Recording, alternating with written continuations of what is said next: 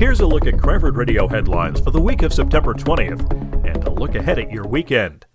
The Regional Plan Association made a presentation Monday evening at the Community Center on the potential impact of a closure of the Hudson River rail tunnels. The presentation looked at the effects of a closure, not only on how it would alter commuting, but how it could affect all residents financially with falling home prices. Work is scheduled to start Monday for the replacement of a water main along Brookside Place between Gallows Hill Road and Orchard Street. The work is planned to take place between 7 a.m. and 5 p.m. and is expected to wrap up by the end of November. Traffic restrictions will be in place while the work is underway. In CHS sports, the girls' tennis team faces Plainfield at home Friday starting at 4. The volleyball team will be in Summit to play Kent Place. Then on Saturday, the volleyballers will be in Rockaway for the Morris Knolls tournament. The field hockey squad will also be on the road to play Summit Saturday morning.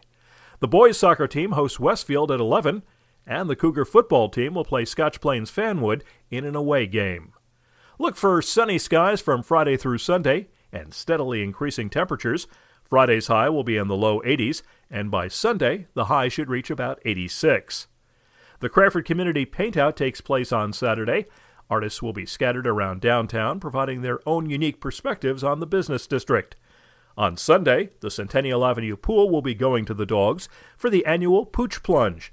Different sized dogs will each have their own time in the water. If you were thinking about getting one last swim in, sorry, but this is for dogs only. For more details and events, check Cranford.com. News provided by TAPinto Cranford. For Cranford Radio, I'm Bernie Wagenblast.